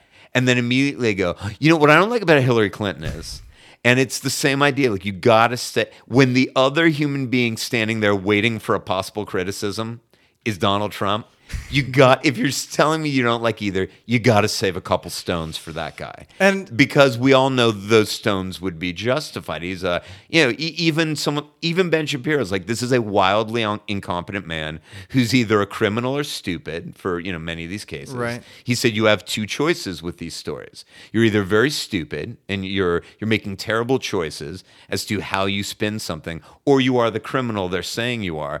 But Fox News and so forth, we're not getting those stones from this guy. I think it's because, and again, I don't think Ben Shapiro is going to provide those. And I think it's because, it, it, it specifically on that episode, Joe Rogan was a little bit outpaced in being able to control the the direction of the interview. Ben Shapiro is very good at holding court. Right. Ben Shapiro was really good at starting... To, As is Russell Brand. There are few talkers on this earth like Russell Brand. Totally true, but Russell Brand was a lot more...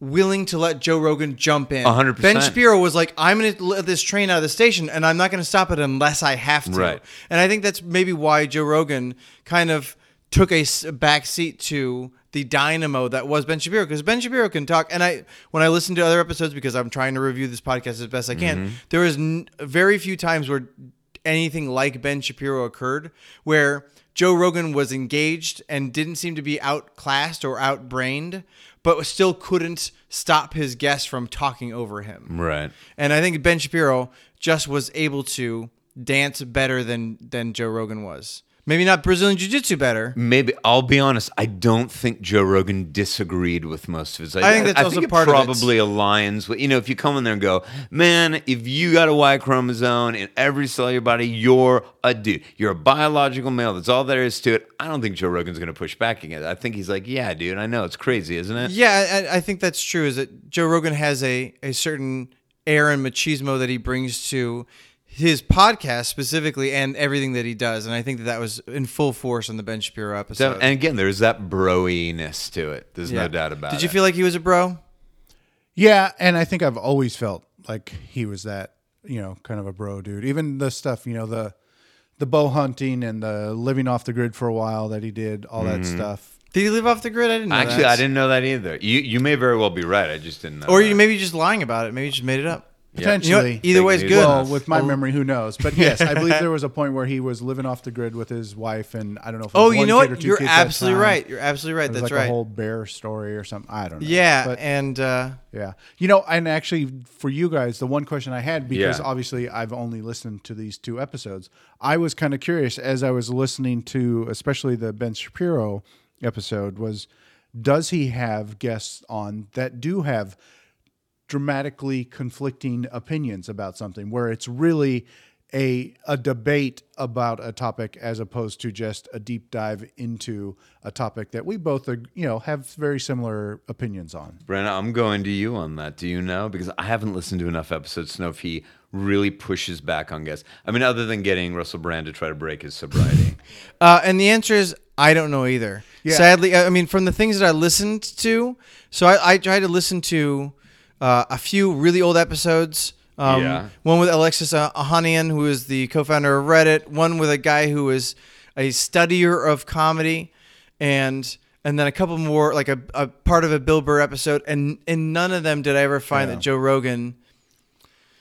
Joe Rogan v- rarely seems like he's outwitted or outmatched when he's talking to his peers. Yeah. It's only when, it's, and like recently, it seems like he's been bringing on a lot of high-minded people. Like I was saying, that astrophysicist and, right. and John was saying, mm-hmm. and with those people, he doesn't. It seems like he's respectful enough to know not to push back on the things that they're saying. But and anyone else, it doesn't seem like anybody's coming with a axe to grind.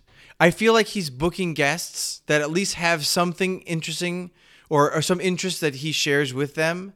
And it seems like everybody's just enjoying having a conversation, and nobody's coming in going, now I'm I'm curious to listen to the, uh, it's Cara Santa Monica, I think is her name. And mm. she was on, she's a longtime part of the Skeptic's Guide to the Universe, which is a atheist, non-secular, right. science, mind, science-focused, mm. um, and pretty liberal leaning.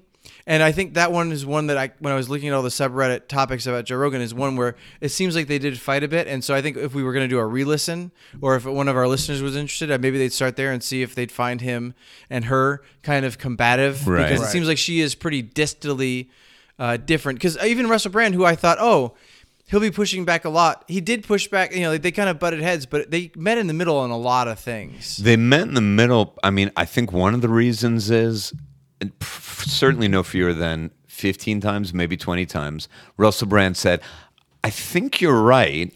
Right. But, and they moved on. I think you're right. I just think that he was very, very willing to go, well, you know, in essence, okay, that's a good idea. It's a little different than what I just said, and we're disagreeing. He'll say things like, I think we're we're maybe both coming at the same idea, or I think we're both saying the same thing. But the number of times he said, I think you're right. Right. Again and again, you know, that means that someone that's being very respectful of the other person's ideas and doing their best to harmonize them with their idea. Right. So well, we, we've just said seemingly different things, but I think here's the core similarity to them. Right. And it, it could have, I think, been a very, very different interview if Russell Brand hadn't been the one kind of capitulating to a certain degree so often. Totally true. And it'd be interesting to know if Joe Rogan would be the guy to go, oh, okay, maybe. I mean, maybe. You, it's have hard to to know, ass- yeah. you have to assume that over the course of this time, Joe Rogan's gotten hopefully very good at interviewing these people. Right. And one of the things that Joe Rogan talks about a lot is his own personal uh, attempts at growth and development of all of his skills, and he's obviously right. a guy who has a lot of different skills. And I would, I, I was the one thing I did notice is that I didn't feel like there were substantial changes between the five hundred episode and the eleven hundred episode, or whichever episodes. Right. It seems like it's basically the same thing. He's kind of stuck in this cycle of, I'm going to bring people in, we're going to have discussions of topics of conversation, and we're just going to talk about stuff for a few hours, and then they're going to leave, and I'm going to move on to the next thing. It yeah. seems like he's not the kind of guy who's who's who's interested in going all that deep, and probably not bringing in people that he's looking to just fight with. It doesn't seem like it would benefit him in any way. And it really is about I, I Joe Rogan. Right. right. As opposed to you know, Jonathan Van Ness or maybe even Marc Maron, wherein it seems like they are trying to at least bring in people that don't necessarily have the same beliefs with them, because they're not there to discuss beliefs. Joe Rogan is, is there to discuss his beliefs. Okay. It's, it seems yeah, like an it's, interesting point. It's about it's about Joe Rogan spreading the gospel of Joe Rogan. And I think that he's the kind of guy who wants people to agree with him right. in the world. I was like thinking about, why would Joe Rogan want to continue making this podcast? And I think that, as we were saying before, is, is that Joe Rogan has this sort of... I think Joe Rogan thinks he's right about most everything that he thinks. I think, you're right. I think what, most people, again, what we're, I listen to. We're here providing our opinion every week. We're not sal- telling you we're going to give you an absolute truth about yeah, it's a podcast. Not a philosophy. Right, but we're going, this is wh- how I felt about it. This is what I thought of it.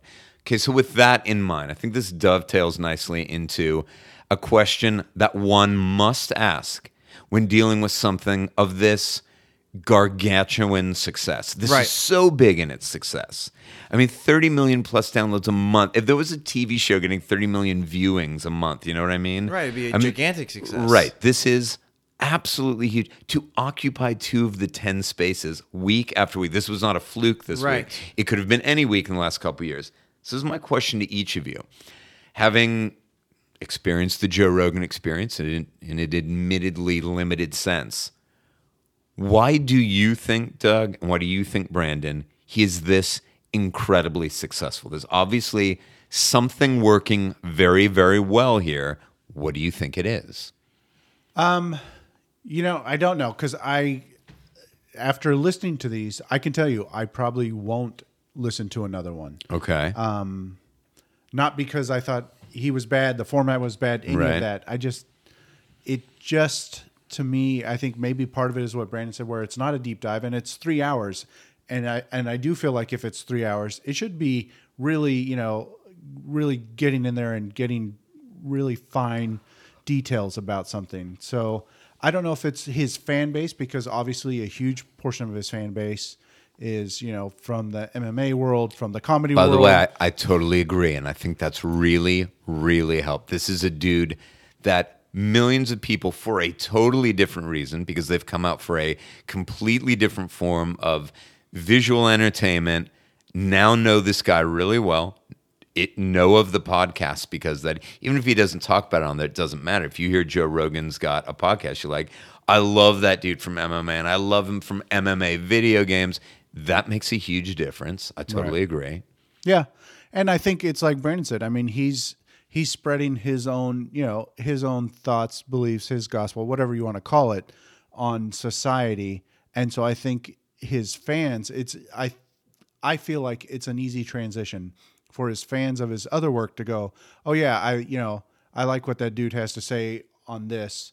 I'm gonna check out what he has to say on that, and then just become a follower, you know. Because right. he's not, like you said, you know, he's not, at least in the and I can only speak about two episodes. There were no hard questions that were left unanswered, which to me is is probably, you know, something that's more interesting to me, that if you can really dive into a topic and not come to a conclusion, right, than to just agree and say, yeah, I guess we're meeting at the middle. Cool. Yet, yet you don't plan on really listening to it again. No, I don't. And I don't because, well, you know, as I said earlier today, I replaced music with this podcast right. today. And I think there's one, the problem that I have with that is that with this type of podcast, um, I'm trying to tune in and really pay attention. So if I'm doing other things, I feel like I'm being distracted from the podcast, and I want to know what they're saying. If it's, you know, in this case, like the political topic or Russell Brand and the spiritual and the, you know, the, the emotional stuff. Right. It's interesting, and it's interesting enough that I actually want to hear what they're saying. So it's hard to have it be in the background. But I also don't have three hours of, of on a normal day. No, I, I don't agree. have three it's hours a big to donate commitment. To this I mean, podcast. If those downloaders, that's another question. Do you guys think the average downloaders listen to all three hours so or I, even close? So how, to answer that question, I was mm. thinking, for me, Joe Rogan is a uh, akin to or analogous to like a Howard Stern, right. where he's cre- he's... He's providing an interesting conversation where somebody on their morning commute or maybe at work or something like that, where they can put it on and just have somebody that they like talk to them. And it provides something. Giant Bombcast said the same thing, where it was a, a topic of conversation. Both of you it didn't matter whether you liked it or not because you didn't understand it. Right. And I feel like if you understand what Joe Rogan's talking about, or if you have political leanings or a mindset that's that's close to his, you probably really feel good about having this really successful, impressive guy talking about the things and, and voicing an opinion that you probably share. And I think that there's a big subsect of people that, you know, like U F C and are kind of libertarian in their leanings, or at least mm-hmm. conservative political, and are also curious about things and are kind of searching. Like, and as I said, the Sir Roger Penrose episode was great. It was really great to have that information. And there aren't a lot of places where you can go and listen to experts in their field talk about stuff that's really interesting for a Not long for time. Not for three hours. Not yeah. for three hours. Even as, as shallow or as deep as it is, it just doesn't happen. And so right. I think that for me, I definitely could see myself listening to the Joe Rogan podcast. Even though I don't particularly like Joe Rogan, I think it is really interesting. If I can find a guest that I really like, I'd probably want to listen to that experience. And it's and Joe Rogan is an interesting guy. And he doesn't really go for comedy, but he is funny. Like it's I wouldn't say it's a comedy podcast. It's not even particularly no, a not funny at all. podcast. No, I didn't think it was funny. It's really. just a guy yeah. who really wants to talk about something at, at length. And if it's If it's an interesting topic, I think it could be a really worthwhile thing to investigate. And and the other thing is that if it's he's fairly positive in the, in his discussions. Joe Rogan never makes it so where, where you don't feel bad about the things that they're talking about. It's not like, I know sometimes you listen to This American Life or some right. of those other things, and you just get kind of bummed out because of whatever, t- you know, they're discussing Syria war crimes or whatever. And you're like, I don't want to listen to this shit. And you can listen to Joe Rogan. He has a fairly nice discussion of topics sure. that are kind of heady. Yeah, you it's feel relatively like you maybe you're friendly. Learning no one's yelling at anybody. You feel like you, you're you're investigating topics right. that you wouldn't have. Maybe it feels like it's sort of a, a, a quasi-personal growth that you're going through. And in the end, you can get a good experience out of it. And I don't really listen to any drive time morning talk shows anymore, but I imagine that Joe Rogan could fill that need of a Howard Stern or a Kevin right. and Bean or whatever, you know, your big morning right. drive time talk shows would be. What about while working out? Uh, I've tried working out to shows that are long term discuss or deep dive discussions, and it never works because you do get distracted. In the same way that you're saying, like, I was trying to play Red Dead Redemption while also listening to this podcast, and I found that I'd have to either turn off one or turn off the other. I couldn't have both of them going at the same time anytime that we were trying to go through storyline points. Right. Joe Rogan okay. does require some minimum level of, of, of involvement from your brain to have a really good understanding sure. of what's happening. John, what did you think? We Why assume do you think people... any kind of heady, cerebral topic is right. going to require that of you. Um, why do you think people like this podcast? Uh, why do I think... I don't... Well, I assume that they, they like it a great deal, but... Having said that, I do want to come and sing. I think it's incredibly helpful for him, obviously. That's something that is hugely popular and has been for a very long time now, and that he is so um, deeply associated with, which is M M A and the U F C specifically, that he brings that audience with him. And again, he, he the guy's done a lot of stuff. He's been a hard worker in his entertainment career. So he's got this huge amount of popularity he's bringing in. But I think beyond that, because these numbers... Don't, you know, Alec Baldwin's done a million things and his podcast is very successful, but it ain't this successful. It's not two of the top ten slots, you know what I mean? And I think that it's because I don't know of anybody else who's putting out the, the as much content as he is. Sure, but the, the content he's putting out wouldn't get him in th- those downloads. I mean, it helps because there's a lot of stuff. And if, I think if, it helps. If someone has, you know, we understand how it works. If somebody has subscribed to your podcast and it's just kind of auto-downloading, so definitely helps. There's no doubt about it. But the numbers are fucking huge, right? They're staggering. Yeah, they're staggeringly huge. And I think that's because he is an inquisitive everyman. He presents that way. He, by the way, as an individual, maybe much more than that. He much may be far more educated, uh, self-directed education yes. than than the average Joe, uh, no pun intended. Um, he may be far more well-read. He may be far more intellectually curious than than your average man on the street. But I think he presents, in a v- I mean, honestly, for lack of a more eloquent term, he presents in a very bro-y way. Right.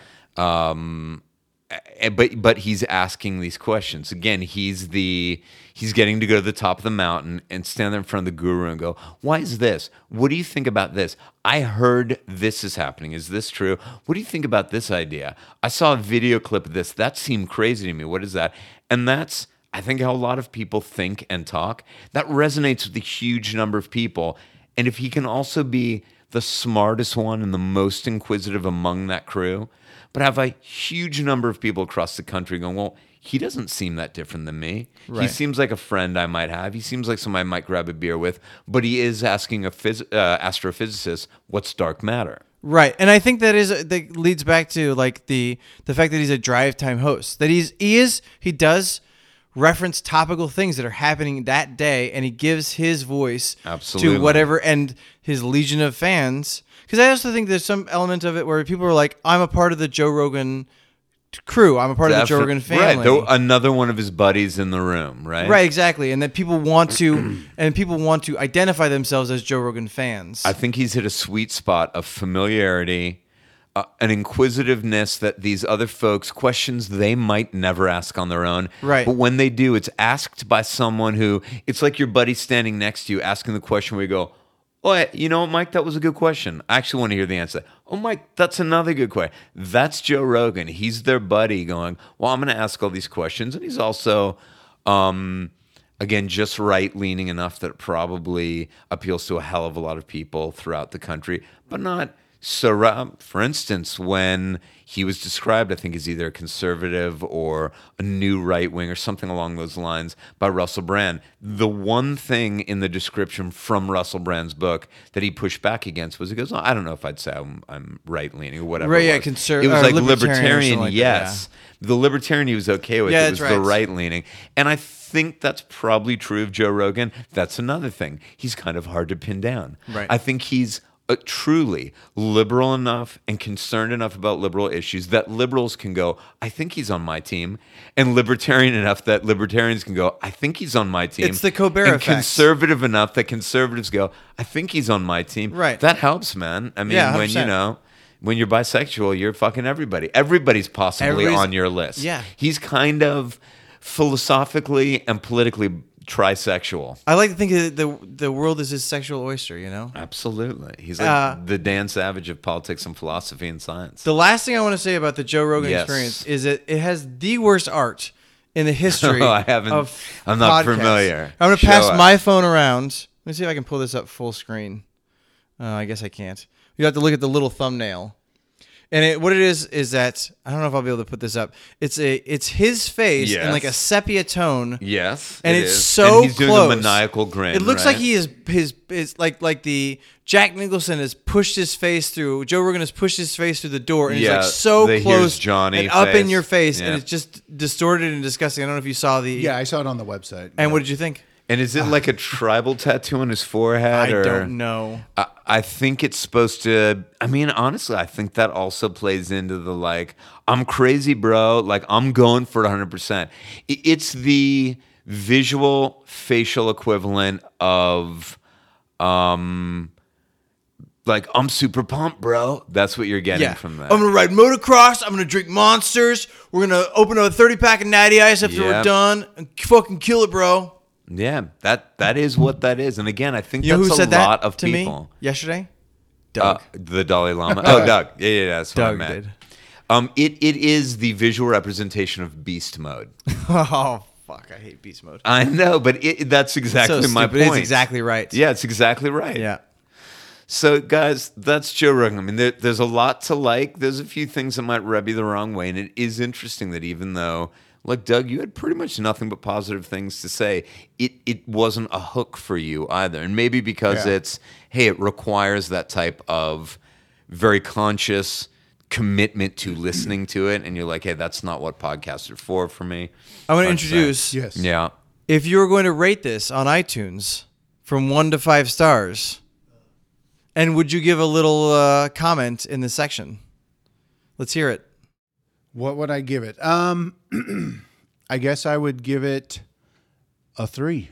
Three stars. A three stars. And then what Although, would you be your one sentence comment? As comments? You all know, the, the golden rule is if you're going to take the time to give any stars, just give five because That's the way it goes, right? I mean, only for our podcast. Oh, that's say. our podcast. By Just the way, our podcast. Folks, rate and review if you're enjoying the show. Please rate and yeah, review. Yeah, I don't know. It's iTunes. tough because it's it wasn't. Doug, don't. When I'm asking people to rate and review, don't. Please don't jump it. on him when he's asking Jesus, you to rate and review. Doug. Go ahead, ask. I'm him. trying to. I'm trying to finally get us a sponsor.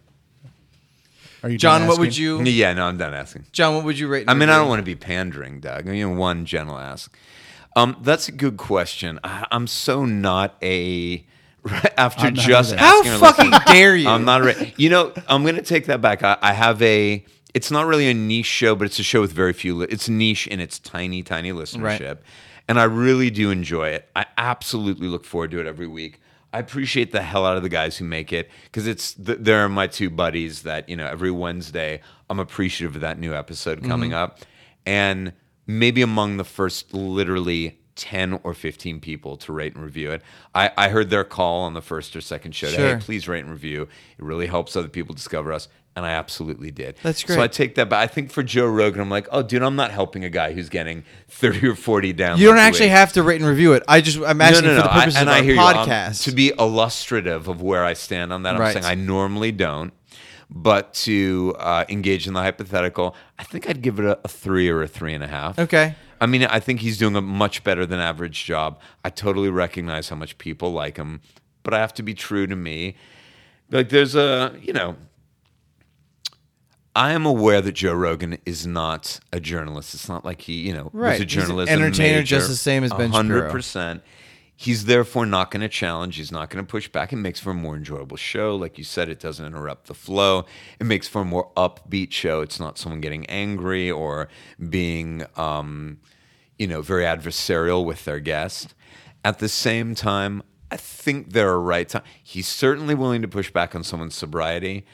If you're going to do that, I think he could have pushed back. That for my enjoyment. We're just talking about right. me and my rating. Yeah, yeah. After my three-hour experience with the Ben Shapiro, and, and Ben Shapiro was a guy that for the most part, a lot of things I don't agree with him on, but I, absolutely ten to twenty percent. I'm like, yep, we totally agree he on that. He made fine points. He, like, make, he made some He wasn't some just pulling shit out of the air, which absolutely is Absolutely not. I think he's know. too bright a guy to do that. Yeah. Um, I agree with a lot of the things he said, although I would not call myself someone whose uh, political views are aligned with Ben Shapiro's. No. And there's yeah. a lot of things that had I been in the room, and to be fair, I'm a trained arguer. It's what you're one of the things I'm trained sure. to do. Also, at one point he said about like Doctor Bill Nye, the guy's got a degree in mechanical engineering.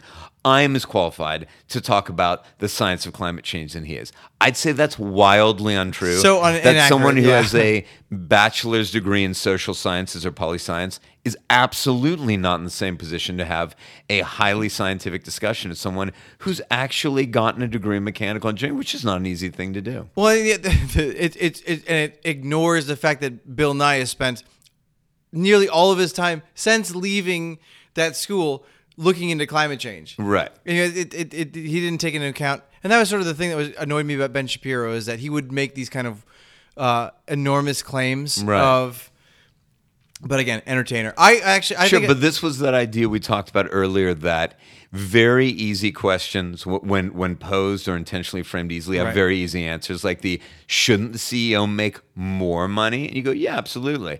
Then it's like, well, how much more? Are you comfortable right. with this multiple? Are you comfortable with this multiple? Maybe by the time you get three hundred, five hundred, seven hundred times as much, you might go, okay, I'm now highly uncomfortable with that number. Right. Even if you started comfortable. And that's that idea of, oh, this might be then a more complicated idea than than would be presented by somebody like a Ben right. Shapiro in that regard. And I think that Ben Shapiro is a is a, an outlier in the type of guest that he has. It, he doesn't have a lot of really political guests, although he does have. Uh, I mean, he has he has he a looks, few. You know, recently he had one of the Diaz brothers and Bill Burr. These, it's not like people right, who exactly. have these really hot, divisive political right. you know positions. Uh, but that's why. Although by Jordan the way, Peterson th- is one that he has had on a few times now. Yes, yeah, absolutely. Who's the Canadian professor look, who's pushing these kind of male-centric absol- ideas? Right, right.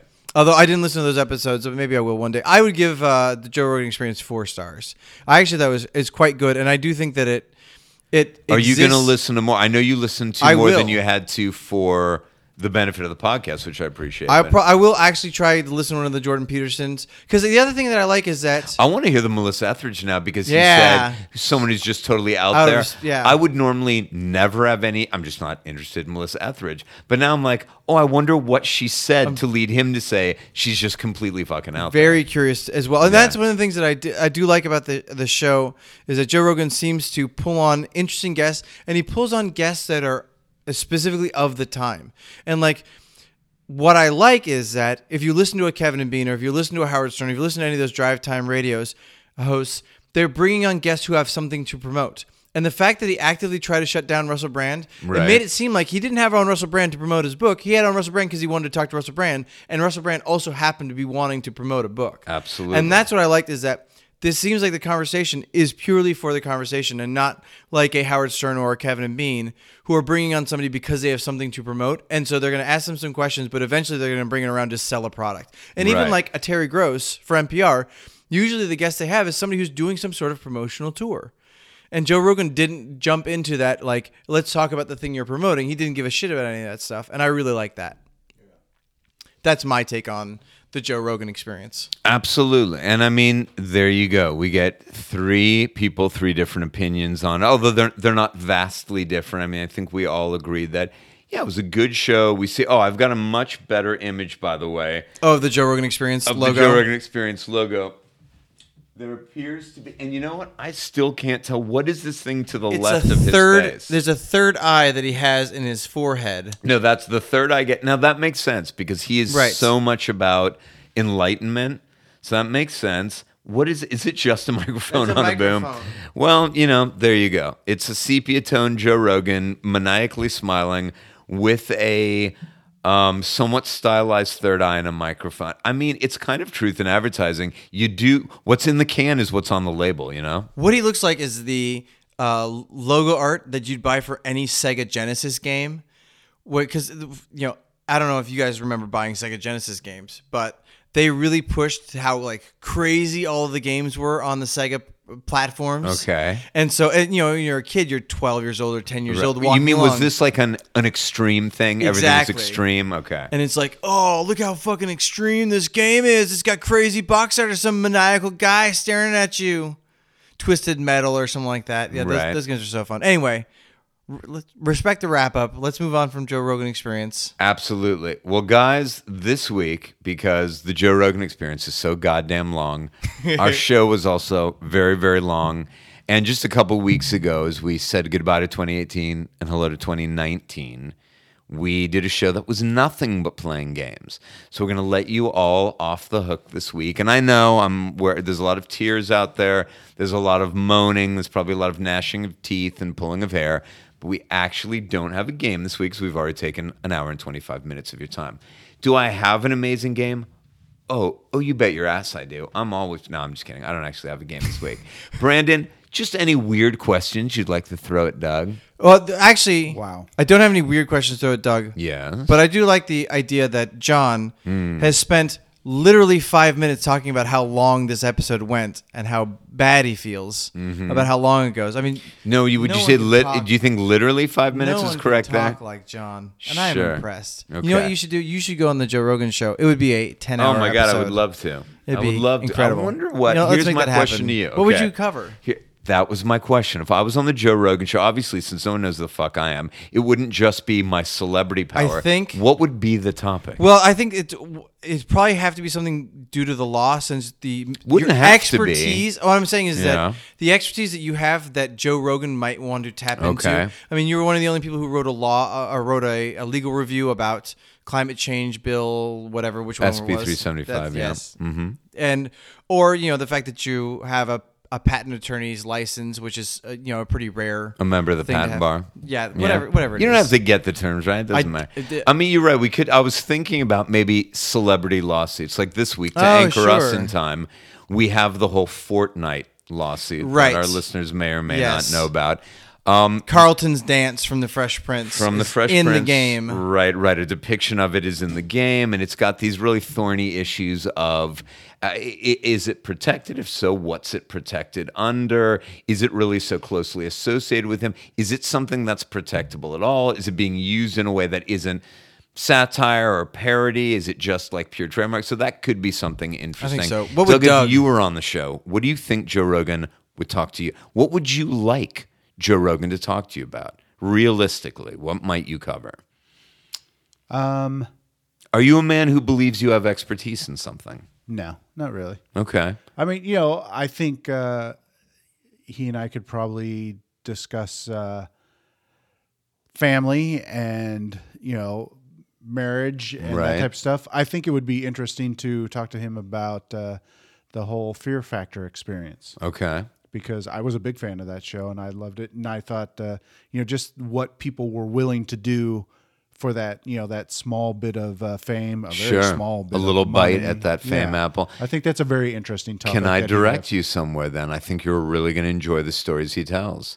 The W T F with Marc Maron, where he talks to Joe Rogan, and they talk in detail about it, and really about what was going on in Joe Rogan's life at the time, how out of his mind high he would go to into every episode. I got to tell you, I'm not at all surprised to hear that, just because every episode, I would think he is the most unengaged yeah. host ever, or he would just like kind of laugh maniacally. Right. And by the way, he said it's because disgusting. He didn't care anymore. He went, if I have to still do what I now deem to be nonsense, a waste of my time, I'm going to be high as fuck every time I go on. I don't believe I'm particularly misquoting him here, even though it's been like four years, five years since I've listened to that episode. So anyone who wants more insight into Joe Rogan, he did do a long form with Marc Maron. So there you go. I probably Brandon, do mine video on video games. Tiny peckers. Really? Just, you feel it's where you have the most expertise. Now, do you have expertise with other people's tiny peckers or with your own, you're saying? No, with birds. Oh, yes. Yeah, so like little like birds. Bush tits and house sparrows yeah. and things like that. Oh, that'd be fun. You are someone who I think of as having a lot of expertise there as well. Thank you. By the way, I am very sorry about the other suggestion that was made there.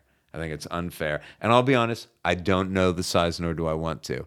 But I would love for you guys to have think a free-wheeling conversation about small domestic North American Just think birds. About Woody, you know? Brandon, I always am. Guys, again, we've, I think, dealt handily with this week with Joe Rogan Experience, but that's now in our rearview mirror. Doug, it's time we look through the pristine and crystal clear windshield of the car that is, make Doug stop playing with your boom. It's gonna, I'm gonna have to edit that out. We're gonna look through the windshield, and you have stepped on what was really shaping up to be a lovely, lovely no metaphor. Oh, I'll be the judge of that. You think it makes no noise? Big old jump in your sound wave, Doug. Next week, and uh, Brandon, I don't think we're showing our hands at all, but actually happened to make a reference to Alexis Ohanian, who is the host of Business Schooled. This is a relatively new podcast, but I thought, Doug, if we're there to tell people, hey, you should listen to this, and this is why, or maybe you shouldn't listen to this podcast, this is why, we, we ought to touch on a new and noteworthy. So now that we've just dealt with two absolute giants in the podcasting world, let's get to what, what might be tomorrow's next giant. We're going to listen to two episodes, as always. Lesson three. Scaling in perfect harmony, and that is what they're called. They're called lessons, and perhaps you'll discover why. I suspect you will when you listen. And if he doesn't, yes, I I feel very bad for Doug. If well, over, or maybe for Alexis, that his uh, inability to to teach Doug. Yes, it's Doug specifically. Mm. Uh, and then the, your second episode is called Lesson Eight: Minding Your Dad's Business. Doug, did you notice how we kind of handed off that like the Beastie Boys? Yes. Doug, did you really enjoy the way we did that? Yes. Doug, and for those of you at home, I mean, those who are regular listeners of the show, you can probably guess what Doug's and Brandon, what's he doing? He's writing it down. He is indeed. He's gone and written it down. He's gone and, he's taking, he's gone and written it down. Taking notes like a good little boy. He is. I mean, Doug is the best boy. That's, that's why How? we have had a, this fundamental change to the show, and we're no longer asking those two that's questions, right. which used to be so cool. I word lesson and underlined it. I mean, I, I think, think you do. should, Doug, there's been confusion in the past. The more data, the better. Uh Were you a good student in school, in elementary school? Elementary school? Yeah, elementary school. Were you a good student? Yes or no answer? Yes. Okay, good. High school, no. No, I didn't ask for that, Doug. No. Doug, I don't want that. But you know what? I like to, I like our listeners just to know a little more about me. I don't. They don't want to know any more about you. Sure they don't. Doug, what what was your favorite book that you read in high school for school? No, I'm just kidding.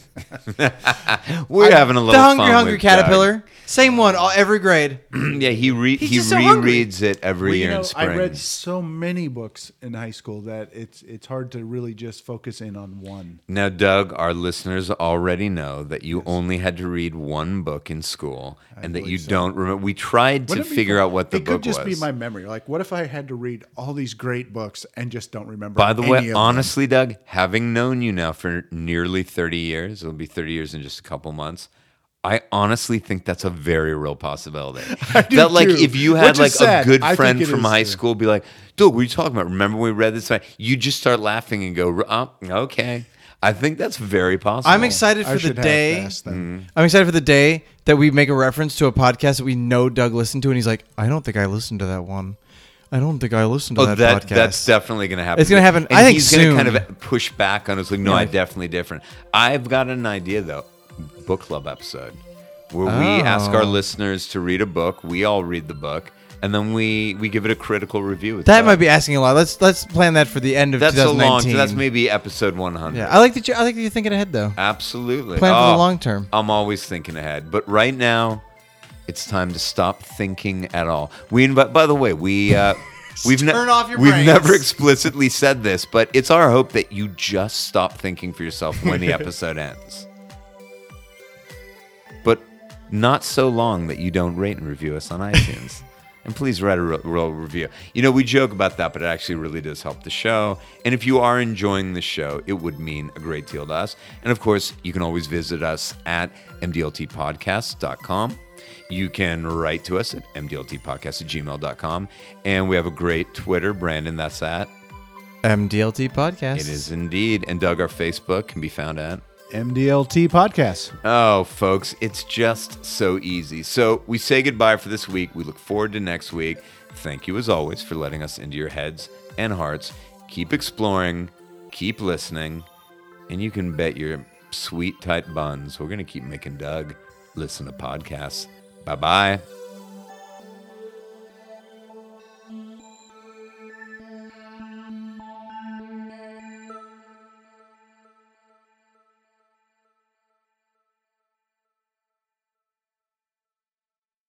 Hello, it is Ryan, and I was on a flight the other day playing one of my favorite social spin slot games on chumba casino dot com. I looked over at the person sitting next to me, and you know what they were doing? They were also playing Chumba Casino. Coincidence? I think not. Everybody's loving having fun with it. Chumba Casino is home to hundreds of casino-style games that you can play for free anytime, anywhere, even at thirty thousand feet. So sign up now at chumba casino dot com to claim your free welcome bonus. That's chumba casino dot com and live the Chumba life. No purchase necessary. V G W. Void where prohibited by law. See terms and conditions. eighteen plus. Hello, it is Ryan, and we could all use an extra bright spot in our day, couldn't we? Just to make up for things like sitting in traffic, doing the dishes, counting your steps, you know, all the mundane stuff. That is why I'm such a big fan of Chumba Casino. Chumba Casino has all your favorite social casino-style games that you can play for free anytime, anywhere with daily bonuses. That should brighten your day a little. Actually, a lot. So sign up now at chumba casino dot com. That's chumba casino dot com. No purchase necessary. V G W Group. Void where prohibited by law. See terms and conditions. eighteen plus.